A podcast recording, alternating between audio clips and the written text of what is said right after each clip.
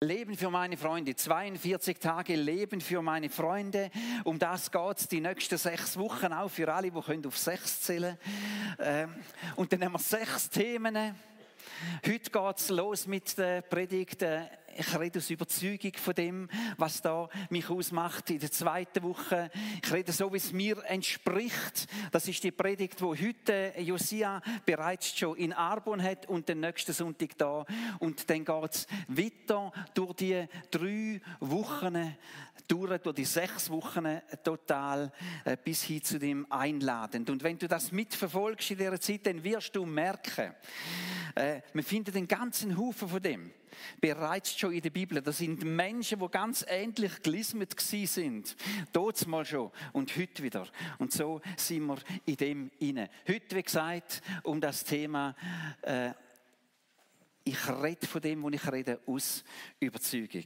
Und jetzt, äh, wenn du willst, das Heft schon aufschlagen, Seite 8, Seite 9 fängt das an und dann hast du ab Seite 11 auch Raum für Notizen. Wir werden nachher noch auf Seite 10 kommen. Und wenn du dich fragst, um was geht es denn da eigentlich? Dann geht es genau um das, was wir vorher im Video von der Monika gesehen haben. Danke viel, viel mal, Monika, dass du uns das Video zugeschickt hast. Sie hat mir das, äh, ich weiß nicht, vor ein paar Wochen zugeschickt und ich habe gar gewusst, das gehört zum heutigen Morgen. Und solche Geschichten möchten wir hören, wie Menschen auf einem Weg plötzlich äh, Jesus gefunden haben. Und jetzt kommen wir zur Predigt von heute Morgen und äh, Du hast das alles vor dir, was du brauchst und wir starten jetzt gleich direkt. Wenn du Eltern hast, wie ich Eltern hatte, denen es wichtig war, dass du die biblischen Geschichten kennst, dann hast du diese Geschichte bestimmt schon vor deinem fünften Lebensjahr zum ersten Mal gehört.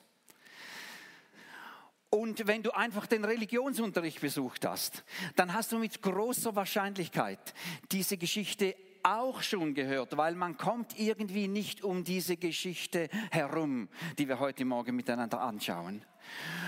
Und wenn du diese Geschichte heute Morgen zum allerersten Mal hörst, dann hast du vielleicht sogar einen kleinen Vorteil weil du hast noch eine völlig unverbaute Sicht auf diese Geschichte. Und das ist die Geschichte, um die es heute Morgen geht. Sie steht in, Luke, äh, in Markus Kapitel 2 von Vers 1 an. Und auch Matthäus hat diese Geschichte aufgeschrieben. Und auch Lukas hat diese Geschichte aufgeschrieben.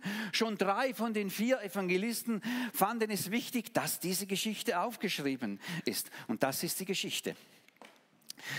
Einige Tage später kehrte Jesus nach Kapernaum zurück. Das ist äh, in den alten Bibeln steht noch Kapernaum, gell? aber heute ist man sich eigentlich sicher, dass das Kapernaum heißt. Es sprach sich schnell herum, dass er wieder zu Hause war. Jesus war tatsächlich immer wieder in Kapernaum. Das war quasi seine Homebase. Da versammelten sich so viele Menschen bei ihm, dass kein Platz mehr war, nicht einmal vor dem Haus. Und während er ihnen das Wort Gottes verkündete, wurde ein Gelähmter gebracht. Vier Männer trugen ihn. Sie wollten mit ihm zu Jesus, doch es herrschte ein solches Gedränge, dass sie nicht zu ihm durchkamen.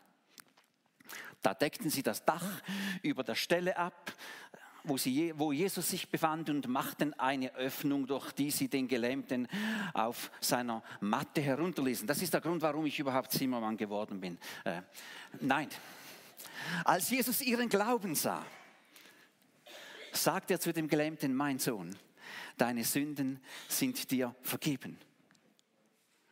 Und dann lassen wir ein kleines Intermezzo weg dort im Text, das kannst du selbst nachlesen. Und weiter unten sagt Jesus, ich befehle dir, sagte zum Mann, steh auf, nimm deine Matte und geh nach Hause. Da stand der Mann auf, nahm seine Matte und ging vor den Augen der ganzen Menge hinaus. Alle waren außer sich vor Staunen. Sie priesen Gott und sagten, so etwas haben wir noch nie erlebt. So etwas haben wir noch nie erlebt. Soweit dieser Text. Jesus ist in kürzester Zeit zu einer Art religiösem Rockstar geworden.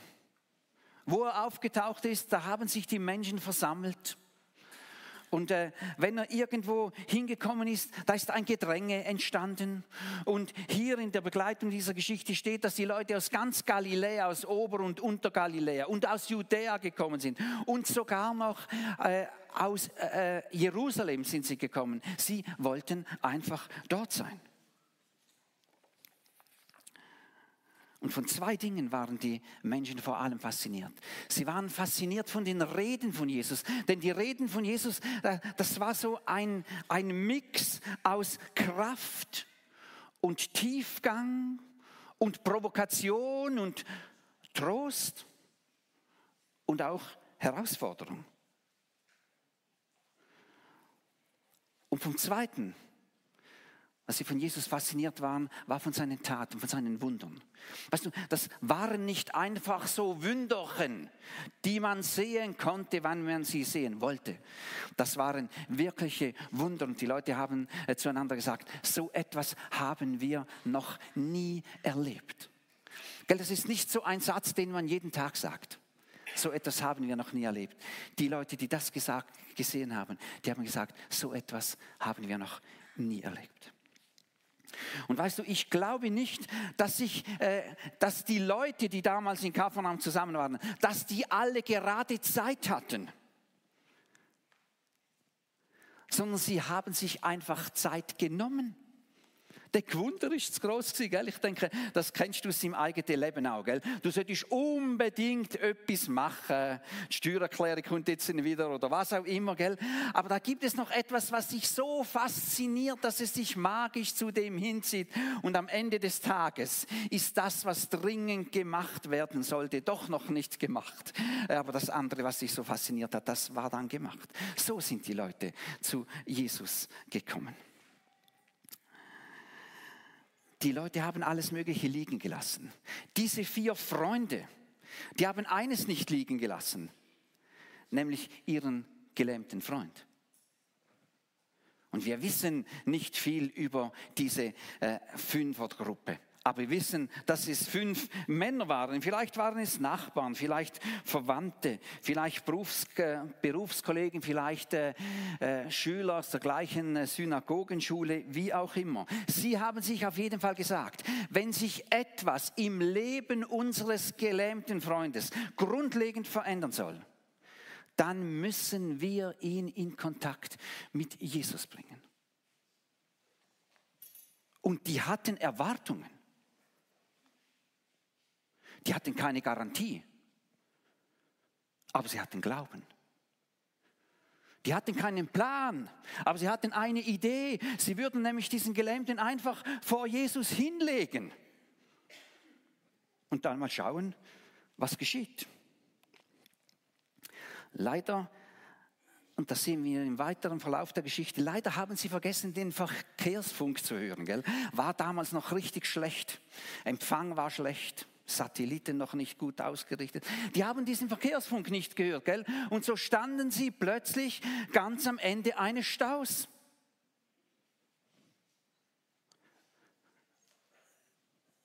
Kapernaum, gell, das, das ist nicht eine Stadt im heutigen Sinn. Das ist im besten Fall ein Dorf. Und wenn du einmal in Israel bist, musst du unbedingt nach Kapernaum gehen. Das ist spannend, dort äh, das alles anzuschauen. Aber es ist auch klar, dieses Dorf war vollkommen äh, überrumpelt. Dieses Dorf konnte diese Menge nicht schlucken. Und so finden sich diese Männer am, äh, als Endstation am Dorfrand dieses Dorfes.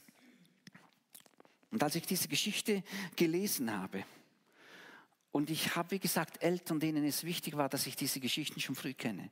Als ich diese Geschichte also gefühlt zum 7538. Mal gelesen habe, bei der Vorbereitung für diese Predigt, ist mir etwas zum ersten Mal aufgefallen. Ist mir Folgendes aufgefallen. Diese vier Männer mit ihrem gelähmten Freund, die kommen deshalb nicht zu Jesus durch, weil da so viele Leute sind, die selber ein spirituelles Erlebnis machen wollen. Weil da so viele Leute sind, die selber eine Begegnung mit Jesus haben wollten. Weil da so viele Leute sind, die selber zuvorderst sein wollten. Und weißt du, eigentlich wäre es ja einfach gewesen. Die Hintersten hätten sagen können, oh leck, da geht es einem jetzt wirklich dreckig, komm, wir machen doch ein bisschen Gas, können wir alle ein bisschen auseinanderstehen und so. Aber das geschah nicht. Was, da waren so viele Leute.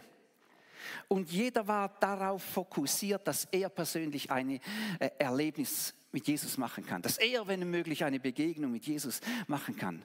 Es waren so viele Leute, die so stark auf das fokussiert waren, dass der, der dringend zu Jesus durch musste, keinen Platz hatte. Und da bin ich nachdenklich geworden. Natürlich ist es legitim, wenn du eine persönliche Begegnung mit Jesus machen willst. Und ich hoffe, dass du heute Morgen hierher gekommen bist, weil du dir gesagt hast, ich möchte Jesus begegnen. Das ist völlig legitim. Wir brauchen solche Begegnungen mit Jesus, damit unser Glaube lebendig und unsere Liebe äh, heiß bleibt.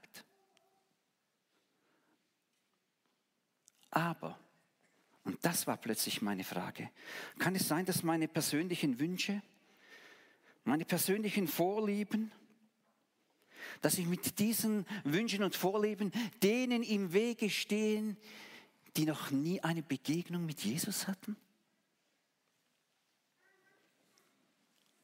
Also natürlich stehen wir Leute nicht physisch im Weg, gell?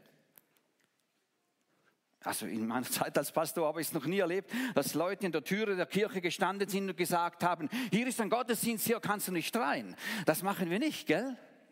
Aber mit unseren Wünschen und mit unseren Vorstellungen, wie zum Beispiel so ein Gottesdienst auszuschauen hat, stehen wir vielleicht schneller als uns lieb ist, denen im Wege, die noch nie eine Begegnung mit Jesus gemacht haben. Und weißt du, wenn ich auf mich persönlich schaue, dann weiß ich schon, wie so ein Gottesdienst auszuschauen hat, der mir passt. Und ich weiß, welche Musik das ich liebe und ich weiß auch, wie laut diese Musik sein soll. Und damit ich es einmal klar gesagt habe, gell, ich habe jetzt in meinen 59 Jahren bald äh, äh, äh, einmal erlebt, dass ich gefunden habe, dieser Gottesdienst, das war jetzt definitiv zu laut. Sonst habe ich das noch nie erlebt. Äh, und äh, meine Frau, die liebt es noch ein bisschen lauter. Die Frage ist gar nicht, was ich will. Die Frage wäre vielleicht auf dem Hintergrund dieser Geschichte, was dient dann diesen Menschen, die, doch, die noch nie eine Begegnung mit Jesus gemacht haben? Und weißt du, ich kann alle verstehen, die weit hinten sitzen. Also in meinem ganzen Studium und äh, wo ich auch immer bin, sitze ich am liebsten ganz hinten. Ich habe mal als Bub irgendwie der Slogan gehört, äh, ein, ein guter Cowboy sitzt immer so an, dass er der ganze Saloon vor dem Revolver hat. Gell? Und das habe ich mir irgendwie zu Herzen genommen. Und dann sitze ich ganz hinten. Gell?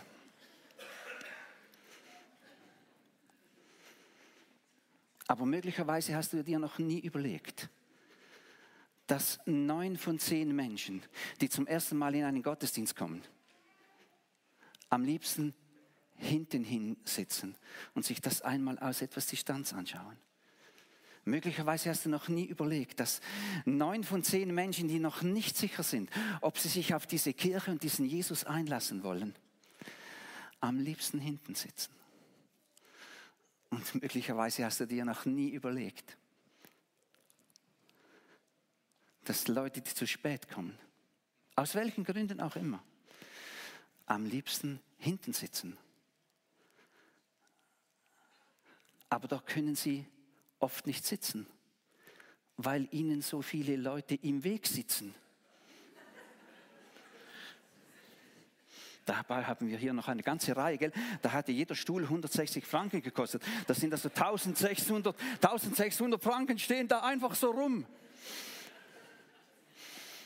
Vielleicht hast du es dir noch nie überlegt und du überlegst dir in Zukunft, wenn du nur schon hinsitzt, äh, wo du hinsitzt. Die vier Männer haben sich auf jeden Fall mit ihrem gelähmten Freund plötzlich am Ende dieses Staus vorgefunden.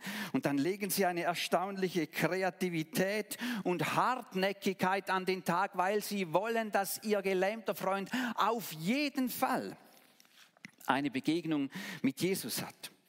Und dann kommt es zu dieser Kletterpartie. Und dann stehen sie irgendwann genau auf dem Dach dieses Hauses, in dem Jesus predigt. Gell? Da trennt sie nur noch so eine äh, Decke von Jesus. Und dann schauen sich die vier an, gell? Und dann wissen sie, äh, das wird jetzt ein Fall für die Mobiliar. Gell? Liebe Mobiliar, als wir gerade unseren Freund zu Jesus bringen wollten, da war da diese Decke. Und dann bröselte es plötzlich schon an, an, an der Decke, gell? Und, und alle Leute schauen nach oben und das Erste, was sie sehen, ist der Himmel. Und dann sehen sie diesen Mann, der heruntergelassen wird äh, in, in, in dieser Trage und der direkt vor Jesus gelegt wird. Und ist das eine Störung des Gottesdienstes? Äh, ich meine, muss dir einmal vorstellen. Da, da, kann ein einziges Kind kann ja schon so stören, dass sich niemand mehr konzentrieren kann. Das sehe ich ja jeweils von hier vorne. Aber wenn da plötzlich ein Kernbohrer durch diese Decke kommt, gell, das ist eine Störung. Und Jesus lässt sich stören. Er lässt sich stören. Und weißt du, wie es mir gegangen wäre? Ich hätte vermutlich schon, bevor dieser Mann da unten auf dem Boden auf, äh, an, äh, angekommen ist, hätte ich schon etwa abgeschätzt, was die Reparatur kosten würde. Aber Jesus sieht nicht den Schaden, sondern er sieht den Glauben. Und vielleicht, vielleicht denkst du jetzt, kann man den Glauben sehen? Ja, man kann Glauben sehen.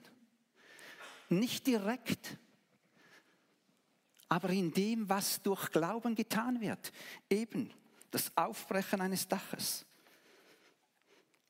Und dann sagt Jesus diese überraschenden Worte, mein Sohn, deine Sünden sind dir vergeben.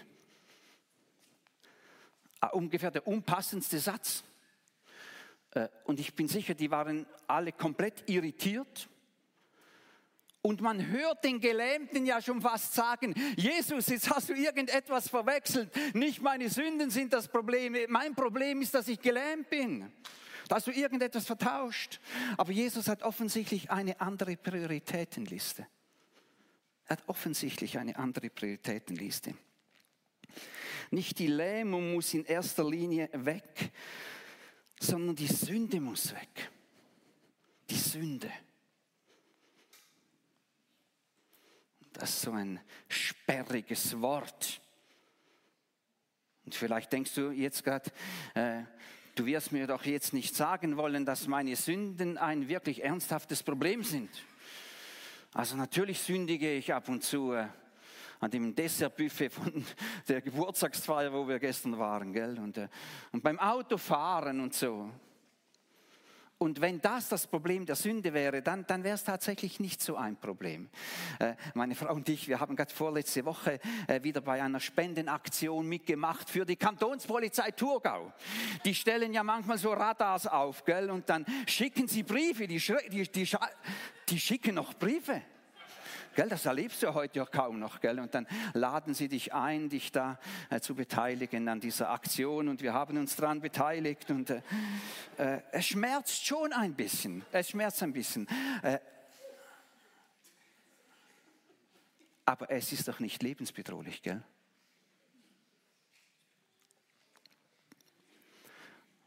Und die Sünde, die Jesus hier meint, das ist das, was dich in deiner Beziehung zu Gott behindert. Und die Sünde, die Jesus hier meint, das ist das, was dich dabei behindert, wirklich zu leben.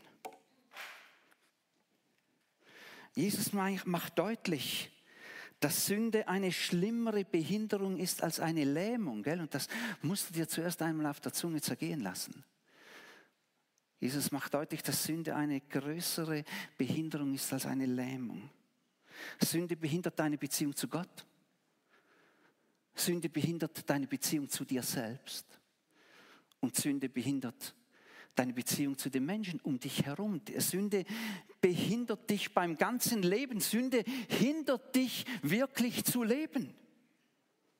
Und das Heimtückische daran ist, dass du es oft gar nicht merkst, solange du so im Flow drin bist.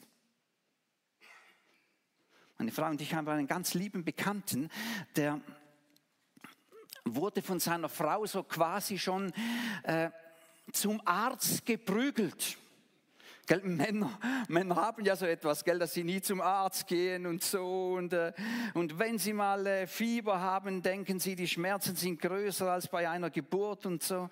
Äh, und, und dann ist er doch gegangen und der Arzt hat ihn äh, ins Schlaflabor geschickt und dort haben sie festgestellt, dass, äh, dass dieser Mann äh, gar nie in eine Tiefschlafphase kommt. Und jetzt hat er so eine Maske, die ihn nachts mit Sauerstoff versorgt. Und er hat gesagt, und jetzt ist er schon 40, gell? Hat gesagt, ich habe den Eindruck, ich habe noch gar nie wirklich geschlafen in meinem Leben. Und ich habe entsprechend noch gar nie wirklich gelebt in meinem Leben. Erst jetzt hat er es bemerkt. Sünde ist das, was sich daran hindert, wirklich zu leben. Mein Sohn, deine Sünden sind dir vergeben. Und dann heilt Jesus als erstes die schwerste Behinderung dieses Mannes, eben die Sünde. Und dann heilt er als zweites auch seine andere Behinderung und er sagt, steh auf, nimm deine Matte und geh nach Hause. Und da stand der Mann auf und nahm seine Matte und ging vor aller Augen hinaus. Wow. Wow. Und wie ist es so weit gekommen? Gell, nebst dem, was Jesus natürlich getan hat, sind es vor allem diese vier Freunde. Und wir wissen ja nichts über die Vorgeschichte dieser Freunde. Wir wissen nichts, was aus ihnen geworden ist, was diese Männer verbunden hat.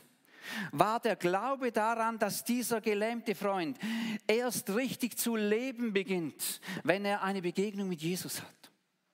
Und was diese vier Menschen, Männer verbunden hat, war die Bereitschaft, etwas für ihren gelähmten Freund zu tun. Und was diese vier Männer miteinander verbunden hat, war ihre Hartnäckigkeit und ihre Kreativität dort, wo es Hindernisse gab. Und was diese vier Männer verbunden hat, war auch ihre Dreistigkeit. Das ist schon ein bisschen dreist Dort, wo es um das ging, was wirklich zählt, nämlich das Leben. Und an einer Stelle sagt Jesus, ich bin gekommen, um ihnen das Leben zu bringen. Das Leben in seiner ganzen Fülle. Und ja, ich weiß, ich weiß, dass ich diesen Satz in den letzten drei, vier Jahren schon oft eingeblendet habe. Und ich werde ihn noch öfters einblenden, damit du schon vorgewarnt bist und dich einschnall, anschnallen kannst. Weißt du, es geht ums Leben. Es geht mir bei diesem Glauben an Jesus um nichts anderes um als das wirkliche Leben. Und jetzt möchtest du dir vielleicht äh, Notizen machen in dein, in dein Buch.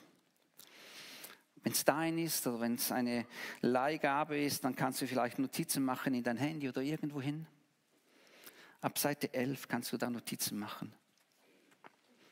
Gesucht sind Menschen, das könnte die erste Notiz sein. Gesucht sind Menschen die eine tiefe Überzeugung dafür haben, dass das wirkliche Leben dann beginnt, wenn Menschen mit Jesus in Beziehung treten, mit Jesus begegnen. Gesucht sind solche Menschen. Gesucht sind Menschen, die dieses Leben wirklich leben. Weißt, du kannst nicht in anderen anzünden, was nicht in dir selber brennt. Und vielleicht bist du heute Morgen da und du, und, und du spürst dieses, äh, dieses Feuer für Jesus. Das glimmt nur noch ein bisschen. Und vielleicht bist du heute Morgen da und du spürst diese tiefe Überzeugung, dass das Leben wirklich in der Begegnung mit Jesus erst sich entwickeln kann. Äh, diese Überzeugung ist schwach. Und dann, und dann lade ich dich ein zu beten. Dort, wo du jetzt bist, kannst du einfach ganz still für dich beten. Und, und kannst zu, zu Jesus sagen, Jesus, ich brauche das ganz neu, dass du mir sagst, mein Sohn, meine Tochter, deine Sünde ist dir vergeben. Und dann bete gleich weiter und sag, Jesus, ich brauche das ganz neu, dass du zu mir sagt, sagst, steh auf.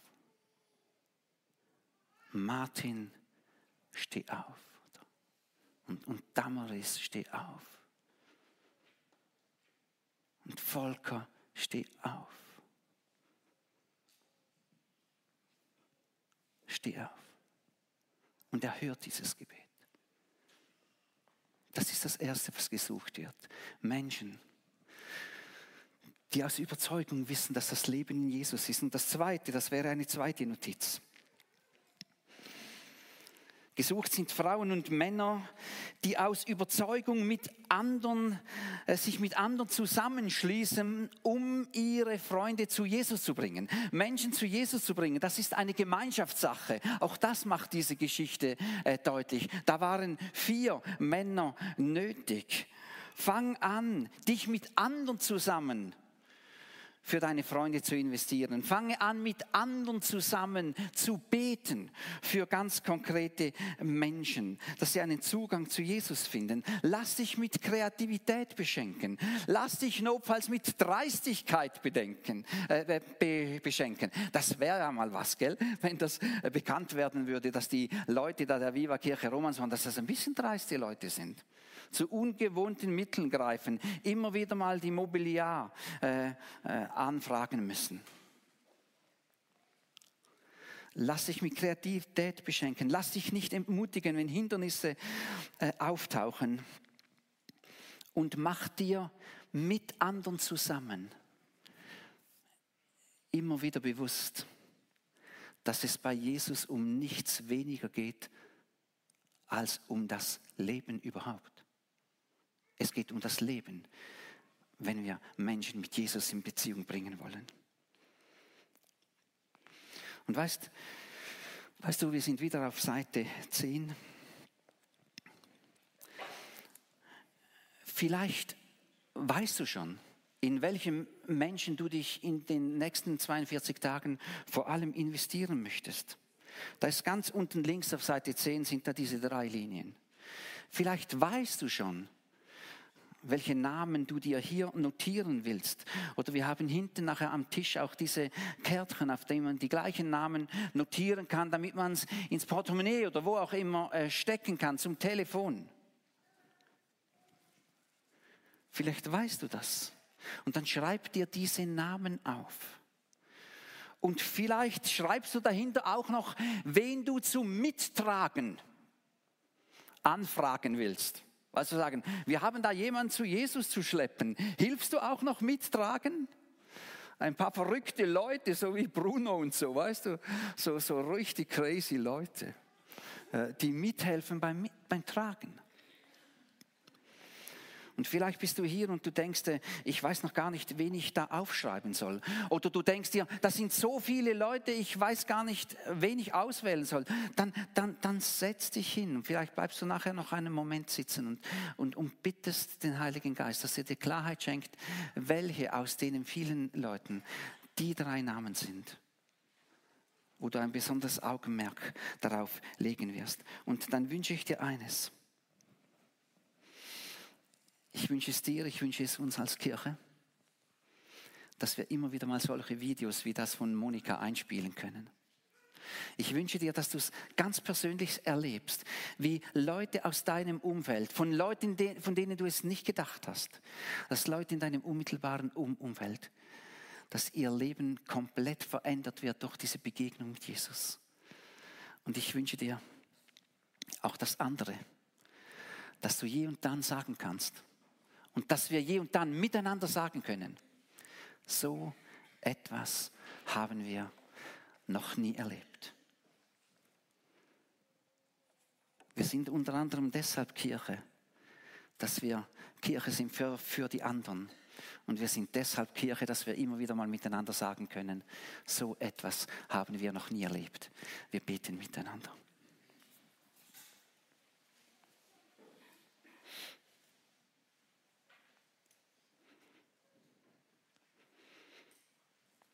Jesus. Wir wünschen uns nicht nur irgendein spirituelles Erlebnis. Wir wünschen dir unsere persönliche Begegnung mit dir. Und Jesus, wir wünschen uns, dass nicht nur wir die Begegnung mit dir haben, sondern dass da Menschen aus unserem Umfeld die Begegnung mit dir haben. Mach uns zu Mitträger für unsere Freundinnen und Freunde. Gib uns den Mut, zum Weg auszustehen und manchmal von unseren eigenen Bedürfnissen wegzuschauen. Weil Menschen dir begegnen müssen. Das erste Mal. Und lass sie aus dem ganz persönlichen Leben